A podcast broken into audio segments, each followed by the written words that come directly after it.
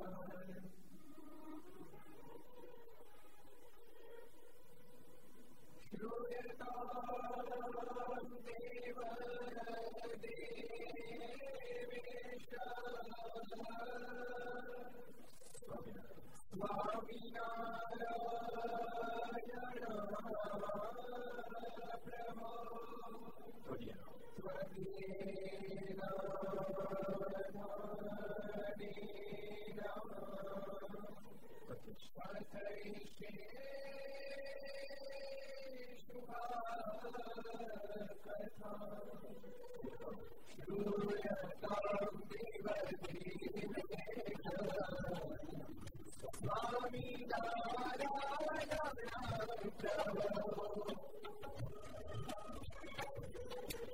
you.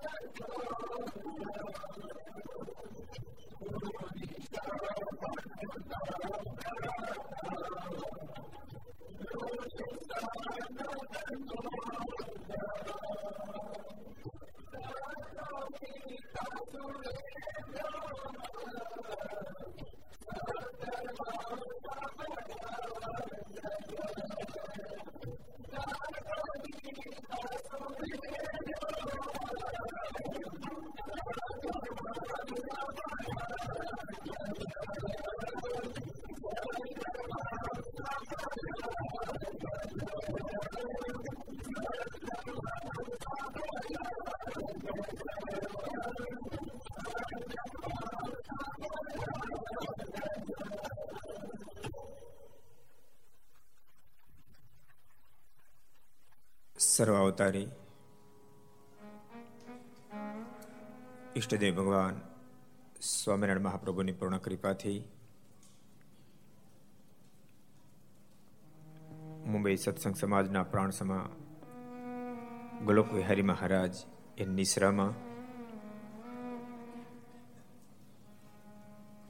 આયરોલી, નવી મુંબઈ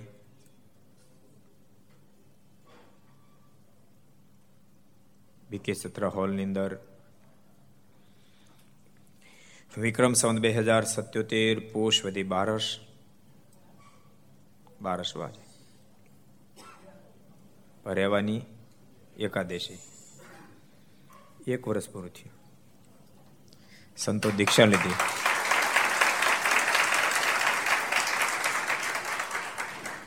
તિથિ પ્રમાણે પંચાવન સંતો દીક્ષા મળીને આજે એક વર્ષ પૂરું થયું. આયેલો ફાળે ગયું. દામજીભાઈ તમારે ફાળે આવ્યું. એક વર્ષ પૂરું થયું તારીખ પ્રમાણે તો વીસ તારીખે ગઈ વીસ તારીખે એક વર્ષ પૂરું થયું પણ તિથિ પ્રમાણે આજે એક વર્ષ પૂર્ણ થાય સોમવાર તારીખ આઠ બે બે હજાર એકવીસ ત્રણસો ને ઓગણીસમી ઘર સભા અંતર્ગત Shri Haricharitra Chintamani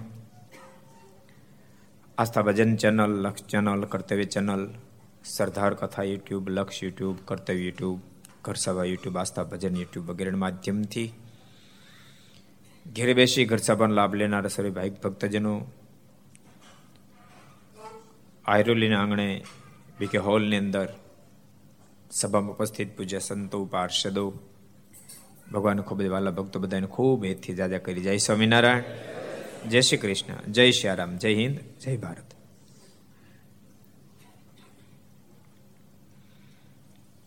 મજા ભગવાનની વાતોમાં છે? મજા પરમાત્માની સ્મૃતિમાં છે? મજા પ્રભુના નામ લેવામાં છે? મજા પરમાત્મામાં ડૂબી જવામાં છે?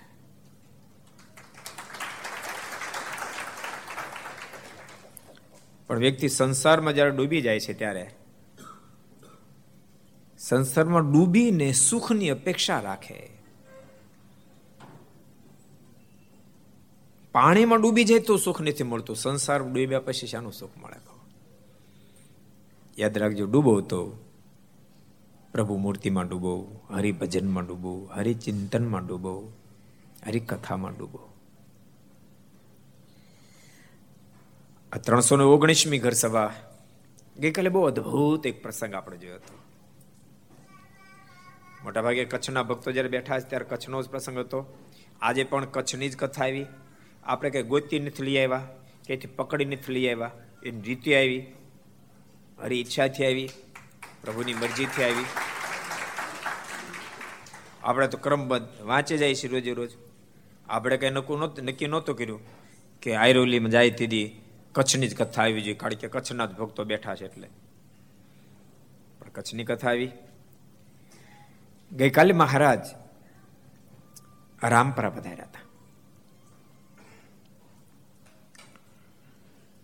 મહારાજ લીલામાં ક્યારેક ક્યારેક પાંચસો પાંચસો ભક્તોની સાથે મહારાજ વિચરણ કરતા હોય, સો સો બસો બસો સંતો સાથે હોય, એની ક્યારેક મહારાજની અલમસ્તી પરમાત્મા તો અલમસ્ત હોય, ક્યારેક એકલા વિચરણ કરે. કાલે એકલા રામપરા પહોંચી ગયા હતા, બોલો. ભિક્ષાવૃત્તિ માટે ભગવાને પેલા કો હાકનાર ખેડૂતો પાસે રોટલાની માંગણી કરી, રોટલા હતા પણ આપ્યા નહીં. યાદ રાખજો. ન હોય ન આપ્યો હોત તો વાંધો નહોતો હતા ને આપ્યા નહીં મહારાજે એ રોટલા લેવા માટે યાદ રાખજો પરમાત્મા રોટલાની ભૂખ નથી પણ જે તે પ્રકારે કરીને જીવ સુખીઓ થાય એમ રોટલા લેવા માટે મહારાજે પોતાનો ઐશ્વર્ય પ્રતાપ પણ દેખાડ્યો જેટલું ઝાડ ઊંચું એટલી મારે ઊંચાઈ દેખાડી ઝાડવામાં ડાળે જોળી લટકે એમાં રોટલા છે એમ પણ કીધું આખોને તો અડધો આપો એમ કીધું. પણ પેલા ખેડૂ ગળ્યા નહીં. આટલો પ્રતાપ જણાયો તો કે તો જાદુ કરાશે. મહારાજે કુંડીમાંથી પાણીની ખોબા ભરી ભરીને પોતાના માથે ઝાલકો નાખી અને મારના મસ્તકના વાળમાં તેજની છટાઓ છૂટી. તોય પણ નો હા પડે અને નો જ પડે. ભક્તો કથાએ બતાવે છે. એટલા માટે અક્ષરધામમાં જ્યારે સંવાદ થયો, સદગુરુ ગોપાળાનંદ સ્વામી અને ભગવાન સ્વામિનારાયણ. સદગુરુ ગોપાળાનંદ સ્વામી અને ભગવાન સ્વામિનારાયણનો જ્યારે અક્ષરધામમાં સંવાદ થયો, કે મહારાજ, આપ જો મૃત્યુ લોક ઉપર પધારો, તો ઘણા બધા આત્માઓ અક્ષરધામ સુધી આવે. ભગવાન સ્વામિનારાયણ કે, અમે જાય તમે સાથે આવો તો. કૃપાનાથ, અમારી શું જરૂર છે. આપ તો સ્વયં સક્ષમ છો. અમારી શું જરૂર છે? ત્યારે ભગવાન સ્વામિનારાયણ બોલ્યા હતા, સ્વામી, તમારી સાથે આવવું પડશે. તમે માનો છો મેં ભગવાન છે એટલે નિશ્ચય કરાવી નાખશું? એમ નહીં શક્ય બને. અમે જાણે ઐશ્વર્ય પ્રતાપ કદાચ દેખાડશું. તમને જાદુગરા માનશે. અમારી ભગવાન પણાની સ્વીકૃતિ નહીં કરે. એના માટે તમારે સાથે આવવું પડશે. લોકોના માન, અપમાન, ભોગ તરસ આ બધું સહન કરવું પડશે. તમારે લોકોને ગાળ્યો ખાવી પડશે અને માર પણ ખાવા પડશે. આ બધું સહન કરી જીવના ગળા નીચે અમે સ્વયં સર્વેશ્વર પરમેશ્વર છે એના ઘૂંટડા તમારે ઉતારવા પડશે ત્યારે ઉતરશે. તમારા ઉતાર્યા સિવાય નહીં ઉતરે સ્વામી. અને ખરેખર સંતોએ માર સહન કરી, અપમાનો સહન કરી, દાખલો કરી કરી જીવના ગળા નીચે ભગવાન પણ હા પડાવી દીધી. ને તાર જીવ છે ને ખોટી ગાંઠ વાળેલી કોરી તો છૂટે નહીં એમ. છૂટે નહીં. મહારાજ કે ગમે તેટલા ઐશ્વર્ય પ્રતાપ દેખાડશું, પણ તમારા વિના નહીં શક્ય બને. અને વાત એમ જ બની ને, આ ધરતી પર ભગવાન સ્વામિનારાયણની સાથે પાંચસો પરમહંસો પધારે કેટલો દાખલો કેટલો દાખલો. તમે કલ્પના કરો જેની તાકાત મુઠ્ઠીમાં બ્રહ્માંડને ચોળી નાખે એટલી જેની સામર્થ્યો. એક સામાન્ય વ્યક્તિને અપમાન કરે ને સહન કરી લે. ગાળ્યો દે એને સહન કરી લે માર મારે એને સહન કરી લે જે સદગુરુ ગોપાળાનંદ સ્વામી હાથ અધ્ધર કરીને બે વચને બોરડીના કાંઠા ખેરવી નાખે, જે સ્વામીના વચને સારંગપુરમાં જાણે બોલતા હોય એમ હનુમાનજી સામર્થ્ય વાપરી શકે. એ જ ગોપાળાનંદ સ્વામી. પેલો પ્રસંગ તમે સાંભળ્યો તો હશે. એક ફેરી વડતાલથી ગઢપુર આવતા હતા. તો સારંગપુર નજીક પહોંચ્યા. એ વખતે ત્યાં જંગલ વિસ્તાર હતો. જોકે હવે ધીમે ધીમે કરતા ત્યાં સારું થયું. બાકી આજથી હજુ ત્રીસ ચાલીસ વર્ષ પહેલા બહુ ભયંકર પોઝિશન હતી. પૂજ્ય જ્ઞાનજીવન સ્વામી એ કુંડળનું જ્યારે સ્વીકાર કર્યા પછી એને ડેવલપ કરતા હતા. એ વખતે એક ફેરી બાજુના ગામમાંથી હરિભક્તો બિચારા જતા હતા. રસ્તામાં ચોરે એક આમ ઝાડું માર્યું, એક છોકરા આંખ ફોડી નાખી. એ પણ ત્રીસેક વર્ષ પહેલા. આજ તો ત્યાંય બધું ખૂબ ડેવલપ થયું. પણ ભગવાન સ્વામિનારાયણના સમકાલીન સમયમાં ભયંકર જંગલ હતું. સદગુરુ ગોપાળાન સ્વામી વગેરે સંતો સારંગપુર નજીક પહોંચવાની તૈયારી કરતા લગભગ બે ચાર કિલોમીટર દૂર હશે અને સામેથી દ્વેષીલા લોકો આવી ગયા. સ્વામી જોઈ ગયા. માર માર કરતા આવતા. એ તો માણીને હાલ ઉપરથી ખબર પડી જાય. ન પડી જાય? હે? માર માર કરતા આવતા હતા હાથમાં ડાંગો. સ્વામી સમજી ગયા આપણને મારવા જ આવે છે. અને સદગુરુ ગોપાળાન સ્વામી વગેરે સંતો એના મારથી બચવા માટે એ કાટાળા જંગલમાં પીડ્યા. દેશી બાવળિયા એના જંગલમાં પીડ્યા. અને એટલું ઘાટું જંગલ હતું. પેલા ચોર લોકો અંદર એન્ટ્રી ન કરી. સંતો જંગલને સોસરવા નીકળ્યા. કાંટા બહુ વાગ્યા. લોહી લુહાણ સંતો થઈ ગયા. સદગુરુ ગોપાળાન સ્વામી એક એક સંતના કાંટા કાઢ્યા. શરીરને પાણી સાથે તો તુંબડામાં, વસ્ત્રને પાણી ભીંજવી શરીર લૂછી, થોડું શરીર વ્યવસ્થિત કરાવ્યું. ભક્તો ભૂલતા નહીં. આ બ્રહ્માંડ ઉપર પરમેશ્વર પધારે, એક મહાપુરુષો પધારે. એનો બધા લાભ નથી લઈ શકતા. પરમાત્મા સ્વયં પધારે તો પણ દુનિયા ન સમજી શકે તો મહાપુરુષોને ક્યાંથી સમજી શકે? ન સમજી શકે. થાય એટલો જગત થાય એટલો એનો ઉપદ્રવ કરતી હોય છે. સંતોને બહુ માર મારેલા. પછી સદગુરુ ગોપાલ સ્વામી વગેરે ગઢપુર જ્યારે આવ્યા, એ વખતે કોઈક સંતના મોઢામાંથી શબ્દ નીકળી કે મહારાજ આવી આવી ઘટના ઘટી એમ.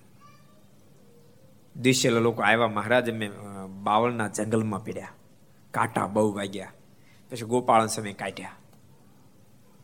ત્યારે ભગવાન સ્વામિનારાયણ બોલ્યા ગોપાળન સ્વામી તમારા બધાને કાંટા કાઢ્યા, પણ તમે સ્વામીને વાગેલા કાંટા કાઢ્યા? અરે મહારાજ તમે ભૂલી જ ગયા.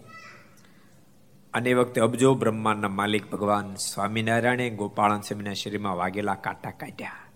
આડો ખોબો કાંટા નીકળે એમ લખ્યું. આટલું સહન જ્યારે કર્યું ત્યારે પુરુષોત્તમ ભગવાન સ્વામિનારાયણને આપણને બધાને બાપ ઓળખાણ થઈ ઓળખાણ થઈ એમને નથી થઈ. એ સસ્તા નથી મળ્યા. એ સસ્તા નથી મળ્યા.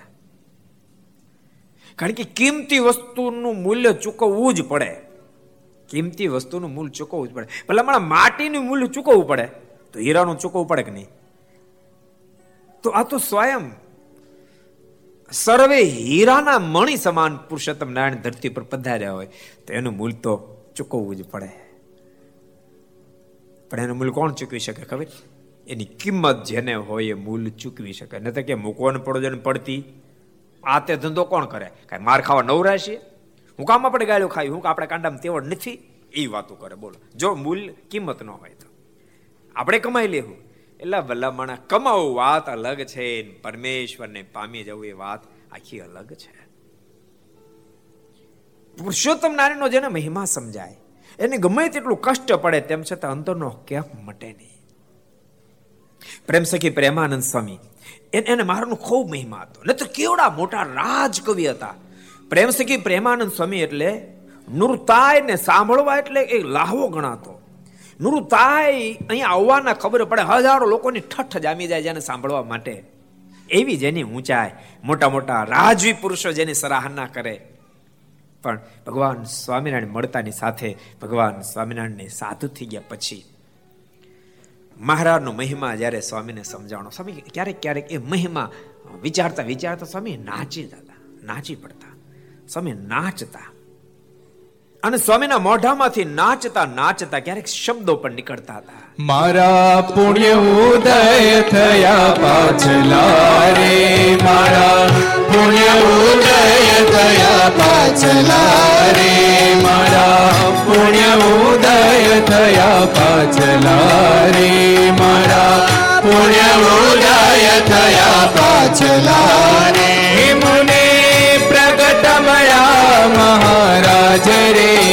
સુંદર સુંદર સુંદર વર મારા શ્રી હરિ રે સુંદર વર મારા શ્રી હરિ હે માયા કાળ કરમના પ્રેરક પોતે રે માયા કાળ કરમના પ્રેરક પોતે રે કાળ કરમના પ્રેરક પોતે રે માયા કાળ કરમના પ્રેરક પોતે અક્ષર અક્ષર નાયા તમારા મરે સુંદર સુંદર સુંદર વર મારા શ્રી હરિ રે સુંદર વર મારા શ્રી હરિ રે કૃપા કરીને ભૂતળે પધારિયા રે. કૃપા કરીને ભૂતળે પધારિયા રે. કૃપા કરીને ભૂતળે પધારિયા રે. કૃપા કરીને ભૂતળે પધારિયા રે. કરવા પતિતોને પૂરણ કામ રે. સુંદર सुन्दर वरमाला श्रीहरि रे सुन्दर वरमाला श्रीहरि रे मारा पुण्य उदय थया पाचला रे मारा पुण्य उदय थया पाचला रे मारा पुण्य उदय थया पाचला रे मारा પુણ્ય ઉદય થયા પાછલા રે મારા પુણ્ય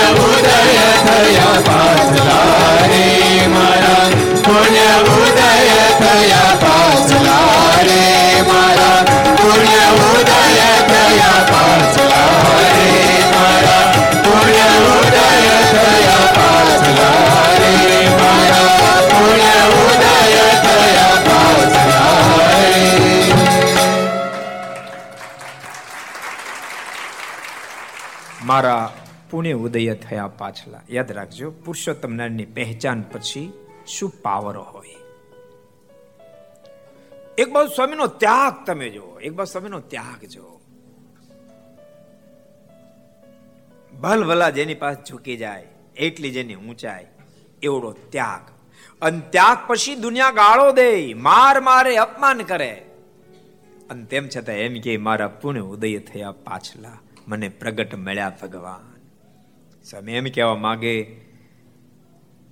એમ લાગે છે કે મેં ઘણું મૂલ્યાંકન ચૂક્યું. માર ખાધા, અપમાન સહન કર્યા.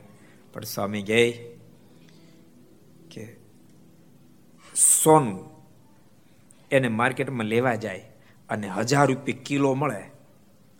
હજાર રૂપિયા લોઢું કિલો મળે તો સસ્તું કહેવાય, ન કહેવાય? હજાર રૂપિયા કિલો લોઢું મળે, સસ્તું ન કહેવાય? બોલો કોઈ બિલ્ડર બિલ્ડર બેઠા? કોઈ બિલ્ડર નથી આમાં? કોઈ બેઠા? ઊંચા વાત કરો તો. કોઈ બિલ્ડર લોબી જ નહીં. એટલે કેવું પડે લ્યો. લા કરો ને ભલામણ હાથ ઊંચો અમારે. હજાર રૂપિયા કિલો લોઢું થાય તો સસ્તું કહેવાય ને. હે? બહુ મોંઘું કહેવાય. કારણ કે સાઠ અત્યારે સાઠ સિત્તેર સિત્તેર રાડ પડી જાય કિલો ને તો હજાર તો શેનું થાય? તો હજાર રૂપિયા કિલો હોનો મળે તો? હે? એમ સ્વામી એમ કહેવા માંગે છે. હજાર રૂપિયા છે, પણ સામે હોનું છે. હજાર રૂપિયા પણ સામે સોનું છે. હજાર રૂપિયા કિલો મળે તો સોનું મફત મળ્યું કહેવાય ને? એમ સ્વામી કે મેં અમે જે દાખલો કર્યો, અમે જે સાધનો કર્યા, એ હજાર રૂપિયા જેવા છે, પણ સામે સોના જેવા પુરુષોત્તમ નારાયણની પ્રાપ્તિ થઈ. માટે સ્વામી કે મારા પૂર્ણ ઉદય થયા પાછલા રે મને પ્રગટ મળ્યા ભગવાન. એને મળ્યા આપણને મળ્યા? એને મળ્યા આપણને મળ્યા? એ જ પુરુષોત્તમ નારાયણની પ્રાપ્તિ આપણને થઈ છે. આપણને થઈ છે. પણ પહેચાન થાય તો કામ થાય. એટલા માટે ભગવાન સ્વામિનારાયણ વચનામાં તમે કહો અદભુત વાત બતાવે મહારાજ કે ભજન તો સૌ કોઈ કરે, પણ સમજણમાં ફેર છે, જેની એવી સમજણ હોય, પૂર્વ ઐશ્વર્ય પ્રતાપ થયા છે. અત્યારે થાય છે ને ભવિષ્યમાં જે થશે, મને મળ્યા એવા પ્રગટ પુરુષોત્તમ નારાયણ વતે છે. એમ જેની સમજણ એ સમજણ શ્રેષ્ઠ છે. કેટલા વચનામત છે? કોણ હરિભક્તમ કહે છે? કેટલા વચનામત છે? કેટલા વચનામત? સંતો પાર્ષદોમાં કોણ કહે છે? આવું પરિણામ મારે હરિભક્તોમાં જોવું છે. થોડું થોડું આવવા માંડ્યું. કેટલા? ત્રણ ને ત્રણ છ ને એક સાત. એક આઠ. આ ભાગમાં બે જ આવ્યા તમારા ભાગમાં. આ ભાગમાં બે જ આવ્યા. આ ભાગમાં થોડાક વધારે આવ્યા.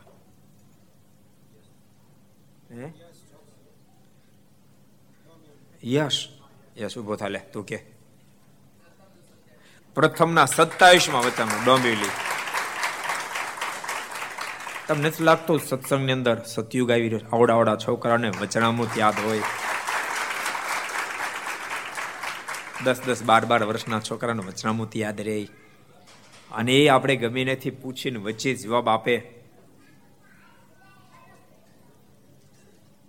એમ નહીં માનતા કે પુરુષોત્તમ નારાયણ બસો વર્ષ પહેલા થઈ ગયા ત્યારે સતયુગનું વાતાવરણ તમને આજે પણ જો માણવા ધારીએ તો આજે સતયુગનું વાતાવરણ સંપ્રદાય મહારાજે સદગુરુ ગોપાલ સ્વામી સાથે ડિસ્કસ કરી ક્યાં અક્ષરધામમાં. સ્વામી, તમારે આવવું પડશે સાથે. તમારે આવે વિના નહીં મેળ પડે. તમે બધા મુક્તો આવશો તમે સ્વયં વર્તશો. તમારી વાતો લોકો સાંભળશે.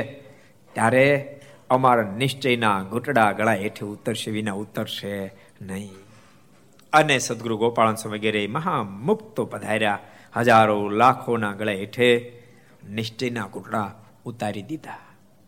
ઉતારી દીધા. અને ભૂલતાની પ્રાપ્તિનો આનંદ એટલો નથી, જેટલો આનંદ પહેચાનનો હોય છે. આપણે કાલે ખબર પોલાળપુરનો પ્રસંગ જોયો હતો એ પોલાળપુરના માજીને ત્યાં ભગવાન સ્વામિનારાયણ સામે ચાલીને ગયા, સામેથી ખીચડું માગ્યું, સામે દૂધ માગ્યું, એ બધું પીધું, બધું કર્યું. તોય માજીને કાંઈ આમ ફુવારો ન છૂટી ગયા. કે ઓહો, હું ભાગશાળી ભાગશાળી ભાગશાળી પુરુષોત્તમ નારાયણ જરાય જરાય આનંદ નો થયો. થોડુંક આશ્ચર્ય થયું કે મારી વાત અલૌકિક છે કે. ટાઢા ચૂલે ખીચડીનું પાત્ર ઊંધું વાળી દીધું હતું એમાં ખીચડી આવી ગઈ? વાત મારી કાંઈક અલૌકિક છે. આ પારેડ ભેંસ અને દોઈ લીધા પછી પાછું દોવા દીધું. પારેડ ભેંસમાં ખબર પડે? કેલાને ખબર પડે? પારેડ ભેંસ. હાલો, હું ચાત કરો તો પારેડ ભેંસ. હિંમત ભગત એક નીકળ્યા. પારેડ ભેંસ. ભેંસોમાં ઘણા પ્રકારની ભેંસ એમાં પારેડ ભેંસ. સભા નાક રાખ્યું તો ખરું હિંમત ભગત. એને પૂછાય ને તેની ભાષ્ય કરે પાછું, સમજાણું? તો મારી કથાને ભાષ્ય સાંભળવા જાય.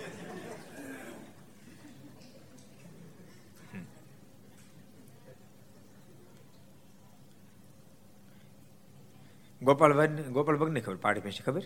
નહીં ને. વાણિયાને ન ખબર હોય, વાણિયાને ખબર. ભેંસો ને ભેંસ. એ દૂધ દેવાની શરૂઆત કરે ને, પછી છ આઠ મહિના કે એક વર્ષ સુધી દૂધ દોવા દીધા. પછીનો સમય પારેડ ભેંસ કહેવાય. સમજાણું? ઓલી તાજી ને ઓલી પારેડ. પાકડી. પાકડી તો ઠામકું દોવા નો દે. તારે એને પાકડું કહેવાય.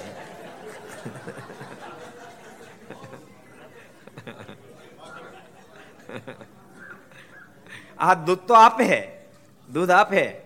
પણ સમય થઈ ગયો, થોડુંક ઓછો આપે, પણ એનું દૂધ સારું હોય, થોડું ઘાટું હોય ઘી વધારે થાય. એને પારેડ ભેંસ કહેવાય. એક તો પારેડ ભેંસ, તાજી ભેંસ હોય તો કદાચ બે કલાક પછી ફરી દવા આપે. પારેડ ભેંસ તો માંડ માંડ એક ટંક આપતી હોય. અને એવી ભેંસે આખું બોઘણું બીજ ફેરી અડધો કલાક પછી ભરી દીધું. એટલે આશ્ચર્ય થયું, પણ અહોભાવ ન થયો. યાદ, આશ્ચર્ય થયું, અહોભાવ ન થયો. કેમ અહોભાવ ન થયો? તો કે પહેચાન નહોતી પહેચાન નહોતી. એ વાતને વર્ષો વીતી ગયા. આ વાતને વર્ષો વીતી ગયા. વર્ષો પછી સંતોનો જોગ થઈ ગયો અને માજીને ભગવાન સ્વામિનારાયણની પહેચાનથી ઓળખાણથી જોયા નહોતા. હજી ભગવાન સ્વામિનારાયણને જોયા નહોતા. અહોભાવ થઈ ગયેલો. અને પછી તો મારું અખંડ ભજન કરી કરી કરે. પોતાની જાતને ભાગ્યવંતી માને. અને સમય પે સમય વ્યતીત થતા એક ફેરી મહારાજ કાર્યાણી બિરાજતા હતા. અન્ય ઉત્સવ મહારાજે કર્યો. અને બધા ભક્તોને તેડાવેલા. એમ આ પોલારપુરથી માજી કાર્યાણી પધાર્યા. હવે તો માજીની ઉંમરે થઈ ગઈ તે વાતને મહારાજને ત્યાં ગયા અને પંદરેક વર્ષના વાણા વચ્ચે વાઈ ગયેલા. અને સભામાં મહારાજની એ પોતે બેઠા. પણ મહારાજને જોતાની સાથે મનની વૃત્તિઓ ખેંચાવા માંડી. ઘડીક તો એમ થયું કે પરમેશ્વર છે એટલે ભાઈ વૃત્તિઓ તો ખેંચાય ને. ભગવાન તત્વ છે તો વૃત્તિઓ ખેંચાય. પણ મનમાં તરત વિચાર થવા માંડ્યો કે આને મેં કંઈક જોયા હોય એવું લાગે છે. આ મહારાજને મેં પહેલાં ક્યારેક જોયા હોય એવું લાગે છે. મહારાજને સામું સામું જોઈ રહ્યા. મહારાજને સામું જોઈએ એટલે ડોશીમાં આગુ પાસ જોઈ જાય. વળી મહારાજ, બીજ બાજુ વળી પાસે મહારાજ સામે જોયું. આ આઠ દસ ફેરી જોયું. આઠ દસ ફેરી અંતે મહારાજ પ્રશ્ન કર્યો, માજી, કે ઓળખાણે બે ઓળખાણે પડે છે કઈ પહેચાન લાગે છે? ઓળખાણે પડે છે? તે મારે ક્યાંય કૃપાનાથ ક્યાંક જોયા એવું લાગે છે, પણ કઈ યાદ આવતું નથી. અને ત્યારે પુરુષોત્તમ નારાયણ બોલ્યા, બસ ભૂલી ગયા માજી? ઓટલાથી ફળિયામાં આવ્યા ફળિયામાંથી ઓસરીમાં આવ્યા અને સામેથી ખીચડી દૂધ માગ્યું હતું. આટલું જ આ કીધું ત્યાં તો માજીની આંખોમાંથી હર્ષના આંસુની ધારાવણી થવા. ઊભા થઈ ગયા. અને માજી પંચાંગ પ્રણામ કરી કરીને મારને કહેવા માંડે અરે મહારાજ, એ આપ હતા? કૃપાના તાપ હતા? આપ સ્વયં પધાર્યા હતા? અરે મહારાજ, હું તો આપને ઓસરી બેસવાની ના પાડતી હતી. કૃપાનાથ, આપે ભોજન માગ્યું. આપ ભૂખ્યા હતા. તેમ છતાં મેં મેં જાહોડી લીધું. એમ ખબર પડે જાહોટી લીધું? મેં ખાઈ લીધું. કૃપાનાથ આપને ભોજન ના આપ્યું. આપે સામેથી માગ્યું તો ના પાડતી હતી. કૃપાનાથ, આપ હતા. તે દાડ ઓળખાણ ન કરાવી. ત્યારે ભગવાન શ્રી હરિ બોલ્યા, હા માજી, અમે જ હતા. યાદ રાખજો, આજ જે મોત છૂટી તે દાડ ન છૂટી, હુકામ ન છૂટી. નોત મળ્યા? મળ્યા હતા પણ પહેચાન નહોતી, ઓળખાણ નહોતી. પુરુષોત્તમને ઓળખાઈ જાય તો બેડો પાર થઈ જાય. અને ઓળખાણ માટે સત્સંગ છે, સંત સમાગમ છે. સંત સમાગમ વિના, સત્સંગ વિના પરમેશ્વરની પહેચાન કોઈ દી થાય જ નહીં, થાય જ નહીં. સત્સંગ કરતા કરતા જ પ્રભુની પહેચાન થઈ જાય. અનેક વાર સત્સંગના માધ્યમથી યાદ રાખ કથા વાર્તાના માધ્યમથી પુરુષોત્તમ નારાયણની પહેચાન થાય અને પછી પોસાય તે પોઝિશન નિર્માણ થાય. ઉગમણા બદલે આથમણો ઉગે. અરે દુનિયા ભરના દેશકાળ કદાચ પોતાના માથે તોળાઈ જાય, તોય પણ પુરુષોત્તમ નારાયણના સ્વરૂપમાં એને પછી સંશય થાય નહીં. સંશય. ઓલો પ્રસંગ છે ને, એક સરસ પ્રસંગ તમને કહું. મહારાજ મેઘપુર બિરાજતા હતા, મેઘપુર. મેઘપુર તમે બહુ લોકો નહીં ગયા હો. પીપલાણાની બાજુ મેઘપુર આવ્યું. પીપલાણા કેટલા ગયા? હું ચાત કરો તો પીપલાણા કેટલા ગયા? પીપલાણા હજુ સિત્તેર એસી ટકા લોકો ગયા છે. સરદારની મૂર્તિ પ્રતિષ્ઠા મહોત્સવ આવે ને ત્યારે એકાદ દાડો કાઢજો, બે દાડા. જુનાગઢની પંચસ્થિતિ કરી લેજો. જુનાગઢની પંચસ્થિતિ જુનાગઢની અંદર બહુ બધા સ્થાનો પ્રસિદ્ધિના જ્યારે સરદારની મૂર્તિ પ્રતિષ્ઠા મહોત્સવ આવે ત્યારે જુનાગઢની પણ સ્થિતિ કરશો. શ્રીજી મહારાજે સ્વયં પોતે બંધાયેલ મંદિર જુનાગઢ. રાધા રાધા રમણ દેવ હરિકૃષ્ણ માર રણસોતી કમરાય, સિદ્ધેશ્વર મહાદેવ ઘનશ્યા મારા, બધા દર્શન કરશો. સાથે ગાદી સ્થાન, જેતપુર દીક્ષા સ્થાન, પીપલાણા જેને અબજો બ્રહ્માંડના માલિકને રોકી રાખે લોજ. અદ્ભુત સમાધિ પ્રકરણ ચલાવ્યું માંગરોળ કાલવાણી, માણાવદર, અદ્ભુત રાસ રમ્યા. જેટલા સંત, એટલા સહજાનંદ રૂપ ધારણ કર્યા એ પંચાળા. આ બધાય ભગવાનના ભક્તો સ્થાનોના દર્શન કરજો, ગોંડલ. જે નામે આપણા જેવા લાખો, કરોડો લોકોને સુખ્યા કરી નાખ્યા. જે ગામમાં એ નામ પ્રકાશિત થયું, ફણેણી ગામ, ધોરાજી. આખા કેટલા બધા સ્થાનો છે? અગતરાય, કાલવાણી માટે ભગવાનના ભક્તો સ્વર્ગમાં આવો, ત્યારે અવશ્ય આ પંચતરથી કરજો. એમાં મેઘપુર પણ છે. જે જગ્યાએ સદગુરુ નિત્યાનું સમય દીક્ષા આપવાની છે, ત્યાં મહારાજ બિરાજતા હતા. અને ઘટના ઘટી. એ વખતે દ્વિશીલા લોકોની સામે જબરો સંઘર્ષ સર્જાયો.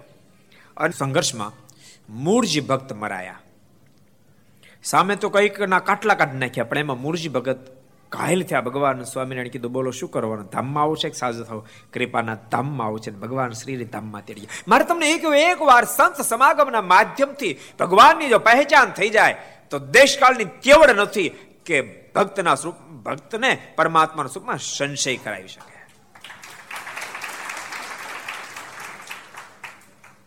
મૂળજી ભક્ત મરાયા અને એ જ વખતે સર્વપ્રથમ વાર થાણા ગાલોલથી મુક્તાનંદ સ્વામીની સાથે માવા ભગત ભગવાન સ્વામિનારાયણના દર્શન કરવા માટે પહેલી વાર આવ્યા. અને આ ઘટના ઘટીને દર્શન કરવા માટે આવ્યા. એટલે બીજા ભક્તોના મોઢામાં શબ્દો નીકળ્યા કે આ આવી ઘટના ઘટીને આ ભગત પહેલી વાર આવ્યા છે તો ભગતને સંશય થઈ જશે. અને ત્યારે અબજો બ્રહ્માના માલિક ભગવાન સ્વામિનારાયણના મોઢામાંથી શબ્દો નીકળ્યા. એ મુક્તાનુસમનો સમાગમ કરતા કરતા આવ્યા છે. આવી એકની હજાર ઘટના ઘટે તો પણ હવે માવ ભગતના હૃદયમાં સંકલ્પ ન ઉઠે, કારણ કે મુક્તાન સમય જેવા સંતનો એને સમાગમ કર્યો.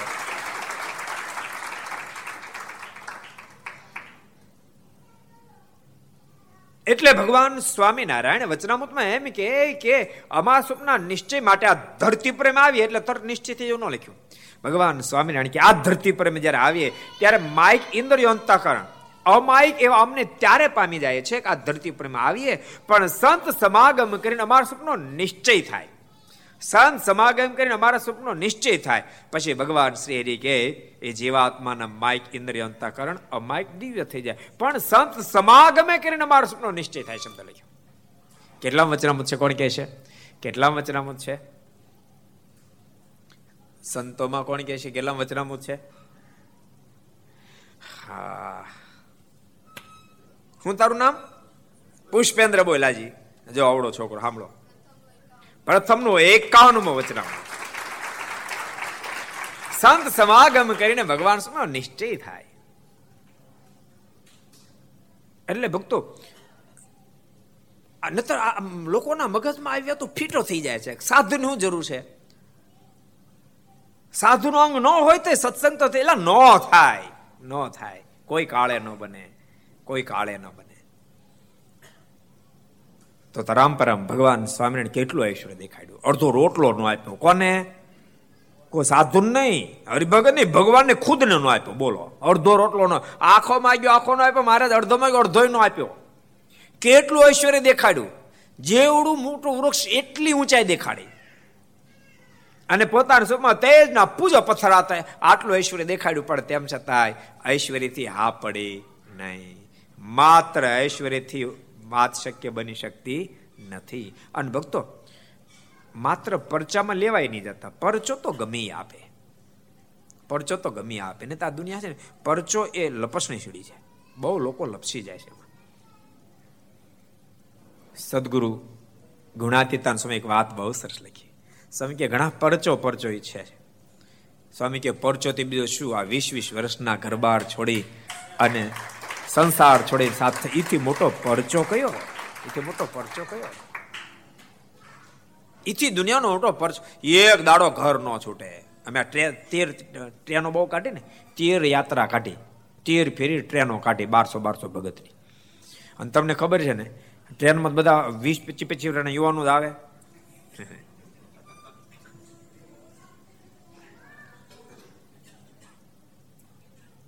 ખબર ને અમુક અમુક આ બધું ક્યાંથી આવી ગયું? હું ગોતું પણ જડતું નથી કોઈ રીતે. કથા ક્યારે સાંભળવી? તો હાઠ ના થયા પછી. હવે જો કે સમય બદલ્યો તો આમાં આમાં હાઠ ના થોડાક જ બેઠા, બાકી બધા યુવાનો બેઠા છે. હિંમત દાદા બેઠા હાઠ ના. લોકો એમાં સાઠ થયા પછી કથા મળે અને યાત્રાએ કોઈને એમ કે ને પચાસ વર્ષના સુધી કે યાત્રામાં તો કે હજી ક્યાં આપણી ઉંમર થઈ છે? બોલે, યાત્રા જેવડી આપણે ક્યાં ઉંમર થઈ છે? સિત્તેર ના પંચોતેર પંચોતેર વર્ષના યાત્રામાં આવે. અને તમને ખબર પછી યાત્રામાં પાછા આવે ને, પછી એનું હામયું કાઢે. બાપા યાત્રામાં પાછા આવ્યા. બસો મહિને યાત્રા કરવા ગયા હોય.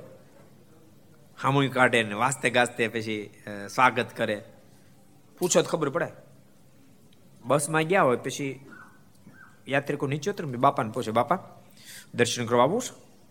તો ચાલવું પડશે. તો એકાદ કિલોમીટર ચાલવું પડશે. તો પછી તમે દર્શન કરતા હું ઠીક બસમાં બેઠો છું ઓલા દર્શનની પાછા આવે, વળી પાછી બસ ઉપડે. બીજું સ્થાન આવે કે બાપા દર્શન કરવા આવું તો ચાલવું પડશે. તો ચાલવું નહીં પડે. પણ પચાસ સાઠ પગથિયા ચડવા પડે. તો નહીં, મારથી નહીં ચડાય. હું ઠીક બસમાં બેઠો. તમે બધા દર્શન કરતા હો. બાપા બસમાંથી હેઠા ન ઉતર્યા હોય. બાપા બસમાં નીચે ન ઉતર્યા હોય. અને બધાનું સ્વાગત કરે. બાપા યાત્રામાં જાય બાપા યાત્રા બાપાને પૂછો તો ખરા બચમાંથી હેઠા ઉતર્યા તક નહોતો ઉતર્યા છે ને? શાનું સ્વાગત.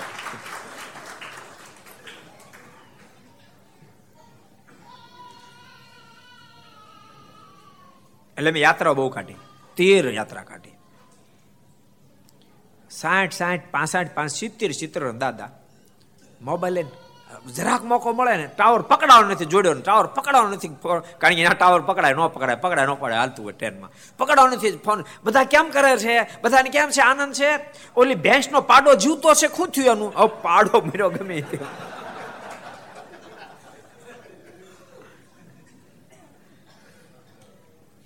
અને સ્વામી કે વીસ વીસ વર્ષના ઘરબાર છોડી અને હાલી નીકળે છે. એથી મોટો પરચો કયો એથી મોટો પરચો કયો એ જ મોટા મોટો પાર છો. બાકી તમારું નામ શું? ભૌતિકભાઈ. ભૌચર. અવચર અવચરભાઈ આજે અવચરભાઈ ને એક ના એક દીકરા. વીસ વર્ષના એક ના એક દીકરા. સંસાર છોડીને સાતું થઈ ગયા.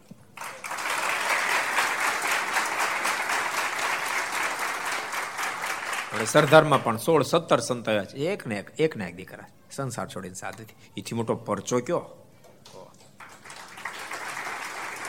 એટલે પરચાની લપસની સીડીમાં મહેરબાની કે લપસી નહીં જાતા. પરમેશ્વરની પ્રાપ્તિ થઈ. તમે ભજન તો કરો, પરચાની વાટો ન જો ભજન કરો, ભજનમાં લાગી જાઓ. તમને એમ મનાય છે કે માત્ર ધન સંપત્તિમાં સુખ હોય, જગતના ફેલ ફતુરમાં સુખ હોય, એ તમને બધા ઢૂસા જેવા લાગવા મળશે, ઢૂસા જેવા લાગવા મળશે. અને એમ લાગશે કે ઓહો, અલૌકિક સુખ તો માત્ર માત્ર ભગવાનની મૂર્તિમાં રહ્યું છે. બહુ સાચું કહો, જગતનું સુખ માત્ર કેવું છે ખબર? કાકરા હોય, કાકરા ખબર કાકરા. કાકરા હોય એને વઘારે. કાકરાને વઘારે. અને પછી ચાંટે તો એમાંથી ટેસ્ટ આવે, ન આવે. ઉપરથી ચાટે એટલે જરેક આવે. વઘાર છીડો ને એટલો આવે. પણ કાકરા છે, બીજો કઈ આવે? હે? અને વધારે ભી દે દાંત ને પાડી નાખે. એમ જગતના વિષયના સુખ માત્ર વગેરેલા કાકરા જેવા છે. એથી લેશ માત્ર વધારે નથી. બાપ, સુખનું નિકેતન સુખનો ખજાનો તો પુરુષોત્તમ નારાયણ હોય. ભગવાન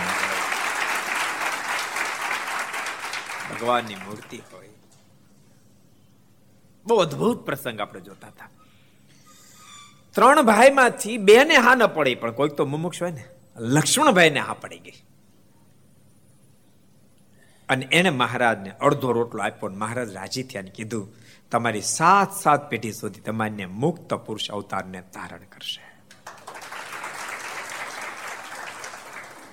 ત્યાં સુધીનો પ્રસંગ આપણે જોયો હતો. અને પછી મહારાજ દહીસરા પધાર્યા.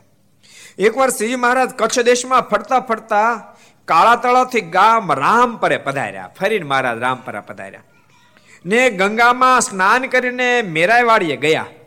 ત્યાંથી મહારાજ ત્યાં જે નદી નામ ગંગા છે. તો એમાં સ્નાન કરી અને મેરાયવાડીએ ગયા. ત્યારે લક્ષ્મણભાઈ ઉઠીને પગે લાગ્યા.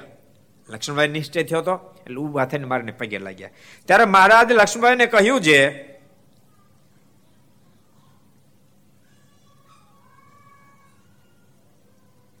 તમે પ્રગટ ભગવાનને માનો તો અક્ષરધામની પ્રાપ્તિ થાય.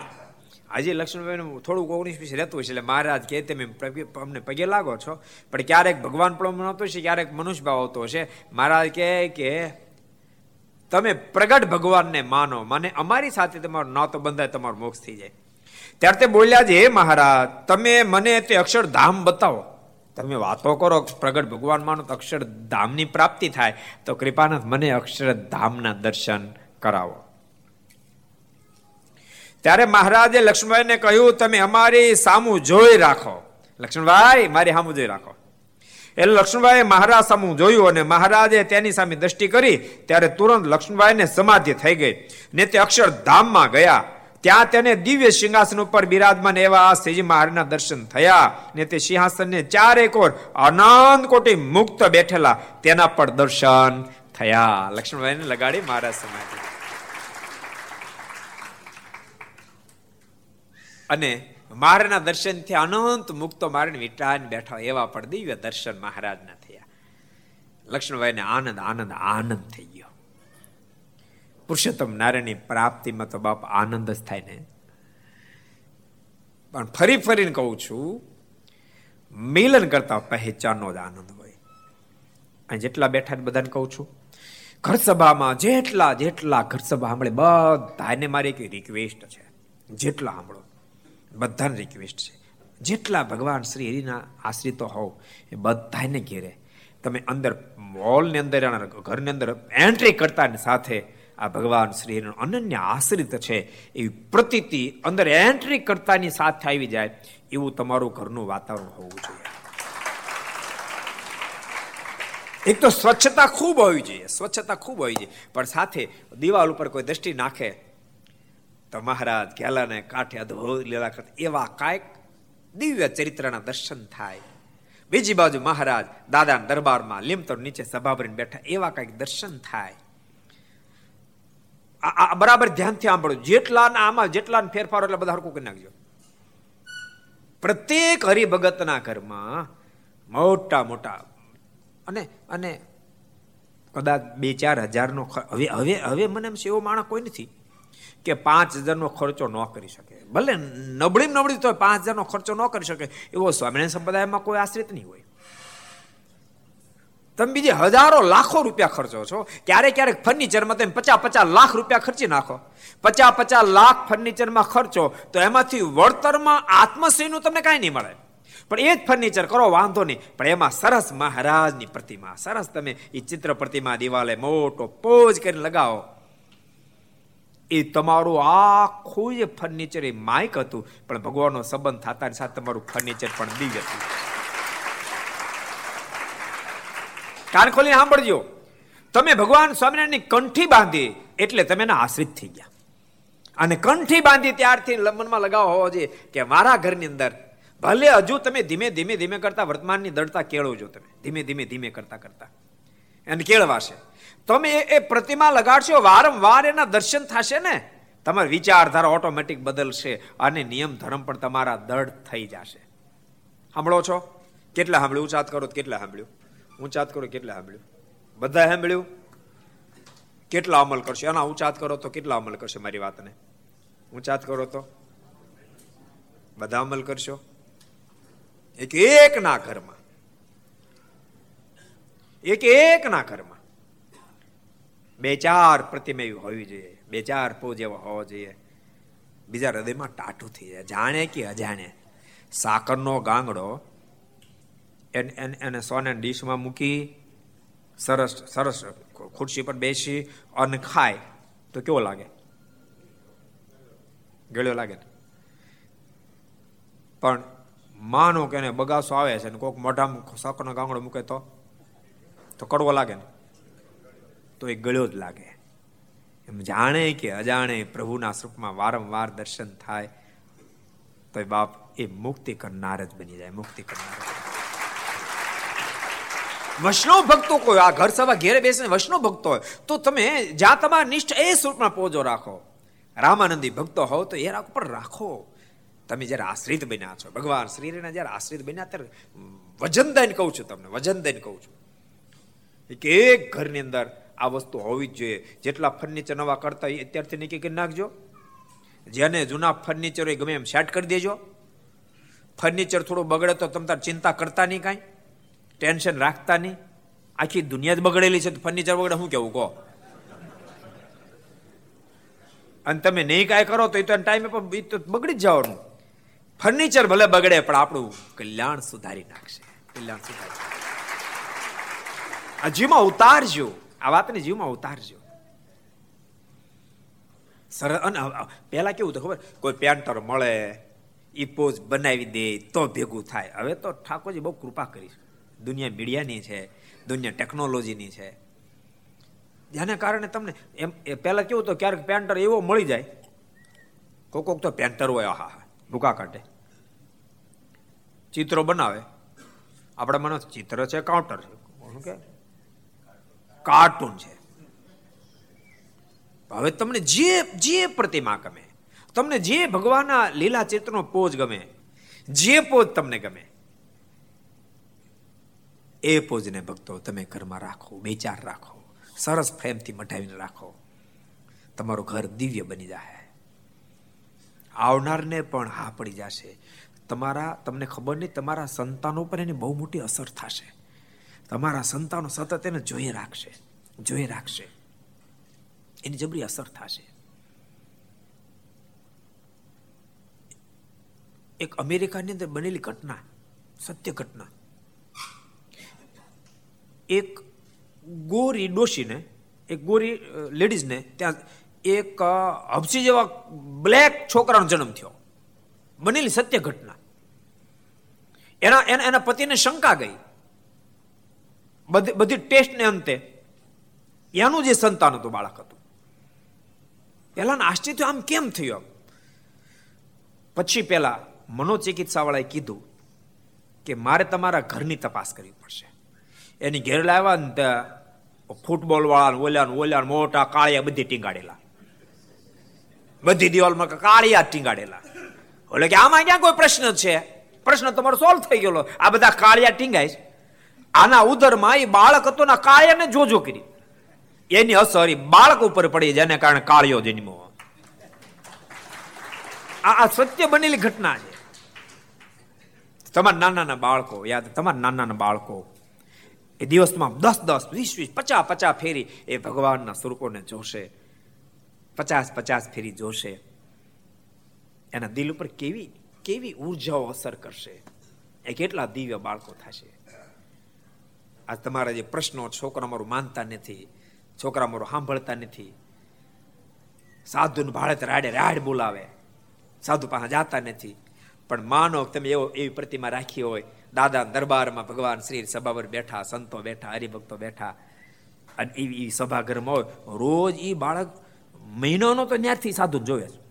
મહિનાનો ત્યાંથી ભગવાનને જોવે છે. હવે શું કામ સાધુ ડરે? કોજી? હે? એને શું ચિંતા છે? આ વાત તમને સામાન્ય લાગે છે, પણ આ બધી વાતો જેનો બહુ જ બહુ જ ઉપયોગી હોય છે, અતિ ઉપયોગી હોય છે. એટલે કરજો. પહેચાન પરમેશ્વરને થયા વિના મોજની પ્રાપ્તિ ન થાય, માત્ર મિલનથી પ્રાપ્તિ નહીં થાય. પહેચાન. યાદ રાખજો, લોજમાં મુક્તાનો સમયને પુરુષોત્તમ નારાયણની પ્રાપ્તિ થઈ મોજ ન છૂટી. કાલવાણે પહેચાન થતાની સાથે મોજ છૂટી. અને મોજ છૂટી આટલું જ નહીં. સ્વામી એટલા મોજમાં આવ્યા. એ બધા તમે જાણો છો સ્વામી જય સદગુરુ સ્વામીની આરતી ઉતારી વગેરે વગેરે. પણ આરતી તો ઉતારી પણ આરતીમાં સ્વામીએ જે જે જે મારીની મહત્તા લખી છે. આવો આપણે સાંભળીએ. પુરુષોત્તમ પ્રગટનું જે દર્શન કરશે, પ્રભુ જે દર્શન કરશે, કાળ કર્મથી છૂટી, કાળ કર્મથી છૂટી, કુટુંબ સહિત તરશે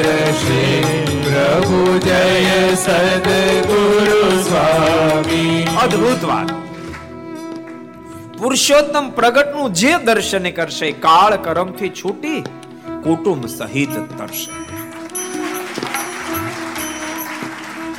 જે સ્વામી બારો બાર ભગવાન સ્વામિનારાયણનો વિરોધ કરતા હતા, ભગવાન સ્વામિનારાયણ જ્યારે લોકોને સમાધિઓ કરાવતા હતા, ત્યારે બારો બાર વિરોધ કરતા હતા, સમાધિ કાંઈ નથી, સોયલી મોટા યોગીઓને પણ છે, દોયલી. એ જેને તેને કેમ થાય, બીજા માને, અમે નો મનાય. એ ગામડાના ભોળા માણસો, અનપઢ માણસો માને મને નો હા પડે હું તો વેદનો આચાર્ય મેં વેદનો અભ્યાસ કર્યો, ન્યાય, મીમાંસા, દુનિયાના અનેક શાસ્ત્રોનું પઠન પાઠન કર્યું. આવું ક્યારે મેં વાંચ્યું નથી. આમ સમાધિ કાંઈ થાય? આવો વિરોધ કરનારા મુક્તાનંદ સ્વામીને દિવ્ય સ્વરૂપે આવીને ગુરુ રામાનંદ સ્વામી ભગવાન સ્વામિનારાયણનો જ્યારે નિશ્ચય કરાયો, ત્યારે સ્વામી કે, આ પુરુષોત્તમ નારાયણ, આ પુરુષોત્તમ પ્રગટ નારાયણ જે કોઈ દર્શન કરશે કાળ કરમથી છૂટી દર્શન એકે કર્યા. કુટુંબ સહિત દર્શન. એ તો દર્શનો પરિવાર. સ્વામી કે, મારું મગજ ક્યારેય ભમે નહીં. પણ એમાં મારી મજબૂરી છે. મારો વાંક નથી. સ્વામી કે, મારો વાંક નથી. ભમી જવાય. આ એટલું ઐશ્વર્ય આપે વાપર્યું સ્વામી, છેલ્લી કડીમાં ભમવાનું કારણ બતાવે હે માલિક અવસર કરુણા નિધિ કરુણા બહુ કીધી વાય કરુણા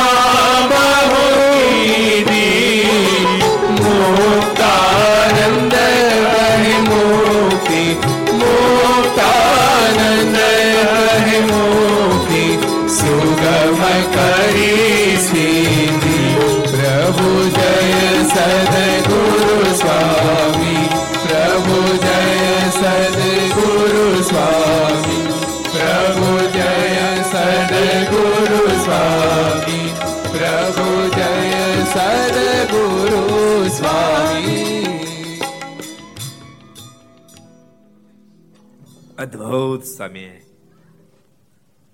મહારાજની મહત્તા બતાવી. સ્વામી કે આવી તો કલ્પના કોઈએ મેં નહીં, કોઈએ ન કર્યું હોય. પણ કૃપાનાથ આ ફેરે આપે ઐશ્વર્ય દોરના, ઐશ્વર્યના દોરોને છૂટા મૂકી દીધા છે. આ અવસર કરુણા નિધિ, કરુણા બહુ કીધી. બહુ કરુણા કરી. મુક્તાનંદ કહે, મુક્તિ સુગમ કરી સીધી. કૃપાના જે મુક્તિની વાતો મહાગન હતી સમાધિની વાતો મહાગહન હતી. મને ખબર નહોતી. કોઈક આપણને આવીને કહી જાય કે અત્યારે ત્રણ રૂપિયા કિલો હોનું થઈ ગયું છે આપણે મનાય. હે? મનાય કોઈ દાડો? ત્રણ રૂપિયા કિલો મનાય. એક પહાડ આખો જડી ગયો જેને કારણે ત્રણ રૂપિયા કિલો હોનું થઈ ગયું તોય મનાય. અડધો હિમાલય હોનન થઈ ગયો જેને કારણે ત્રણ રૂપિયા કિલો હોનું થઈ ગયું તો મનાય. હે? કોઈ કાળે ન મનાય. એ મુક્તાન સ્વામી કૃપાનાથ મને કેમ આ પડે? યમ, નિયમ, આસન, પ્રાણાયામ પ્રત્યા ધ્યાન, ધારણા, અને પછી થાય થાય સમજ ને? એમને મરી જાય માણા વર્ષો સુધી સાધના કર્યા પછી, અને કૃપાના ચપટી વાગે સમાધિઓ લાગે, ચપટી વાગે સમાધિઓ લાગે. પૂજા પાઠ કરતો એને તો સમાધિઓ લાગે. નો પૂજા પાઠ કરતો એની સમાધિઓ લાગે. અરે સ્નાન કરતો ને સમાધિ લાગે, ન કરતો ને સમાધિ લાગે. અરે પાણી નો લેતો ને સમાધિ લાગે. કેમ કરીને આ પડે કૃપાનાથ? પણ મને ખબર નહોતી. મુક્તાનંદ કહે, મુક્તિ સુગમ કરી સીધી. તે મુક્તિ આટલી બધી સસ્તી કરી નાખી છે, મને ખબર નહોતી. જેને કારણે ભૂલો પડ્યો. જેને કારણે ભૂલો પડ્યો. એટલે પરમાત્મા ભગવાન શ્રી આપણને પ્રાપ્તિ થઈ, બહુ અદભુત પ્રસંગ. લક્ષ્મણે કીધું, મહારાજ, કૃપાનાથ, મને સમાધિમાં અક્ષરધામના દર્શન કરો મને આ પડે ભગવાન શ્રીએ સમાધિ કરાવી.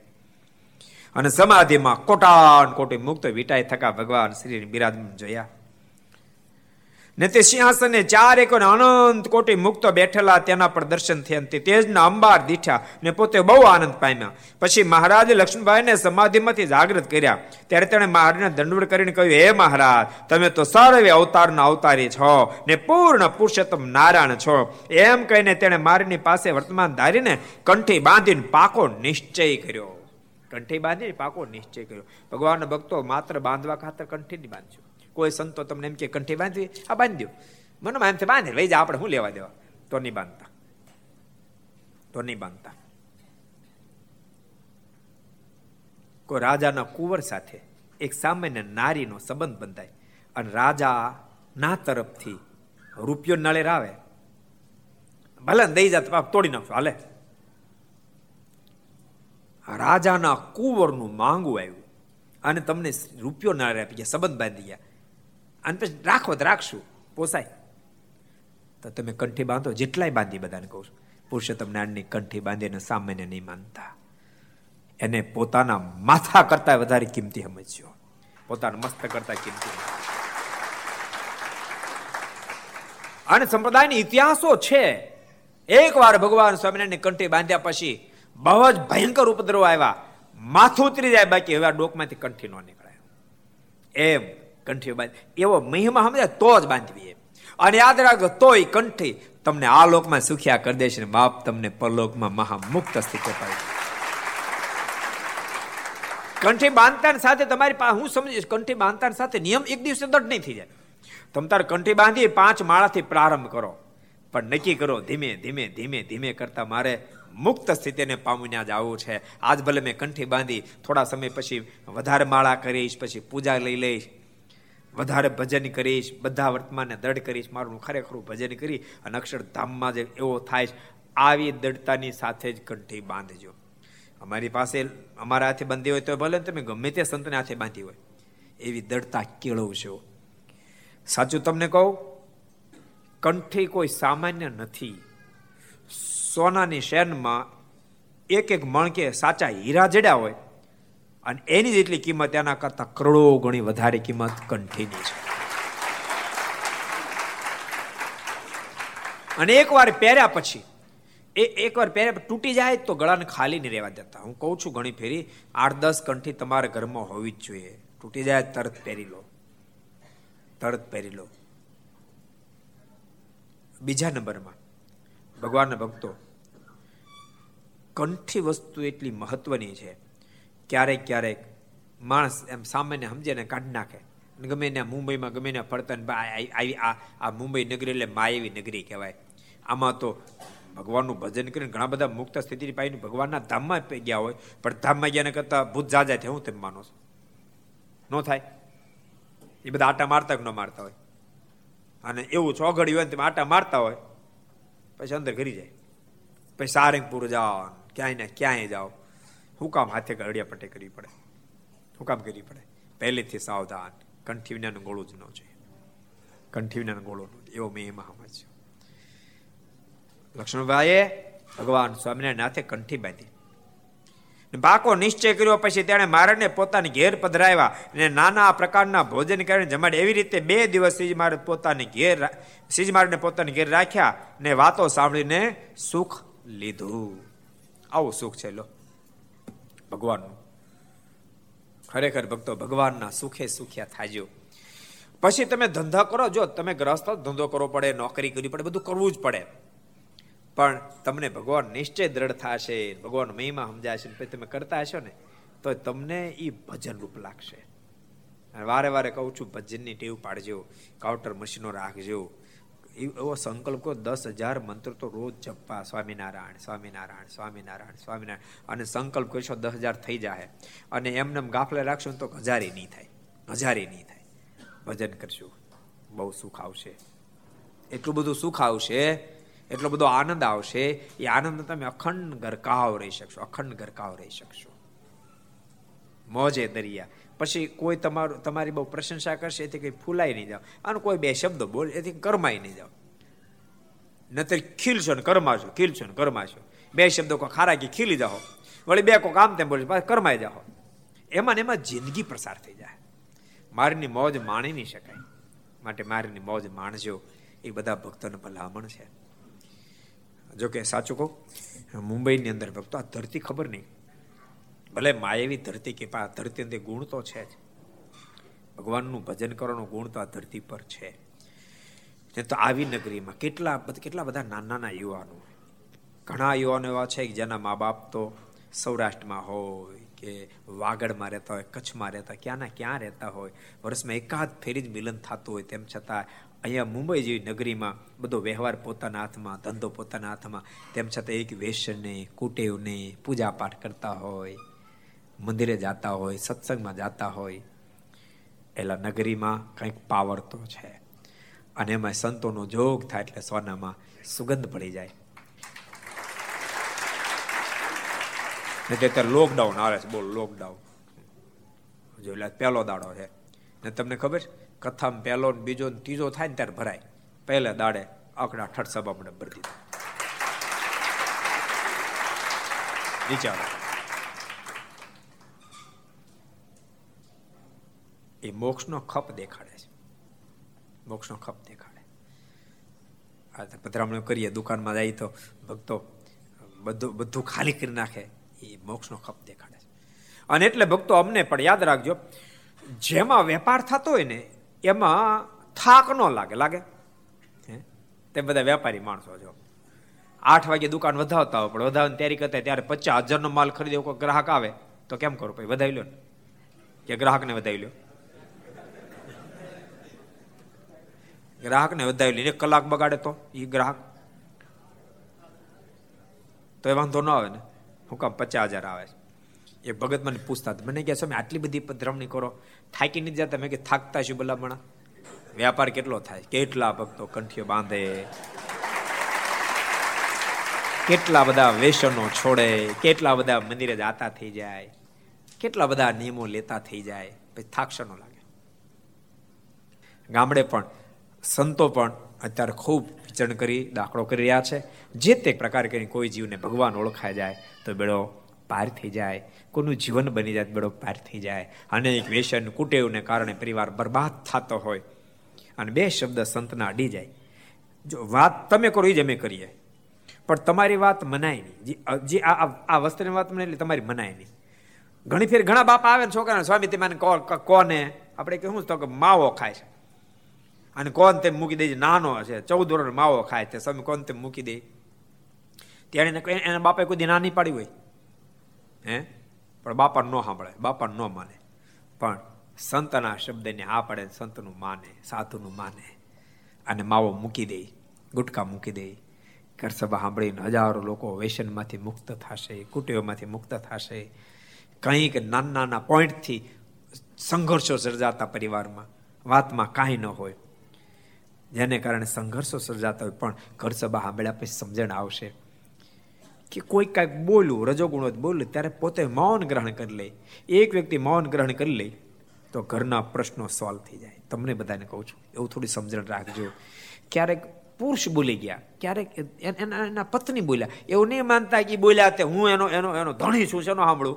તો છૂટાછેડા કરો. સાંભળો તો. સંજોગ બોલી ગયા. વાંધો નહીં.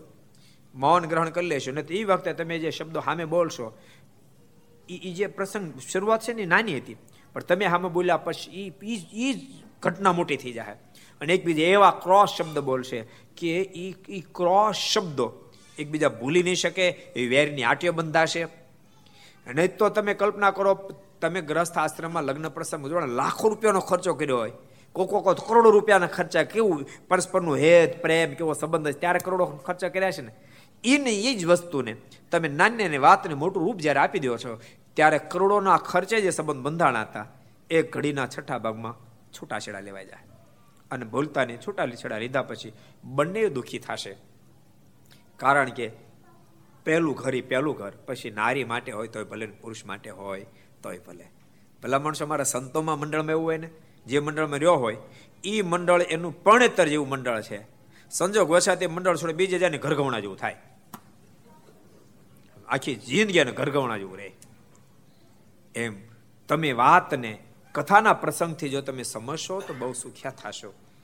માટે ભગવાનના ભક્તો અવશ્ય તમે ઘર સભા સાંભળજો, બીજાને ઘર સભા સાંભળતા કરજો, મહોત્સવ બધાને લાવજો. એ બધા ભક્તોને ભલામણની સાથે.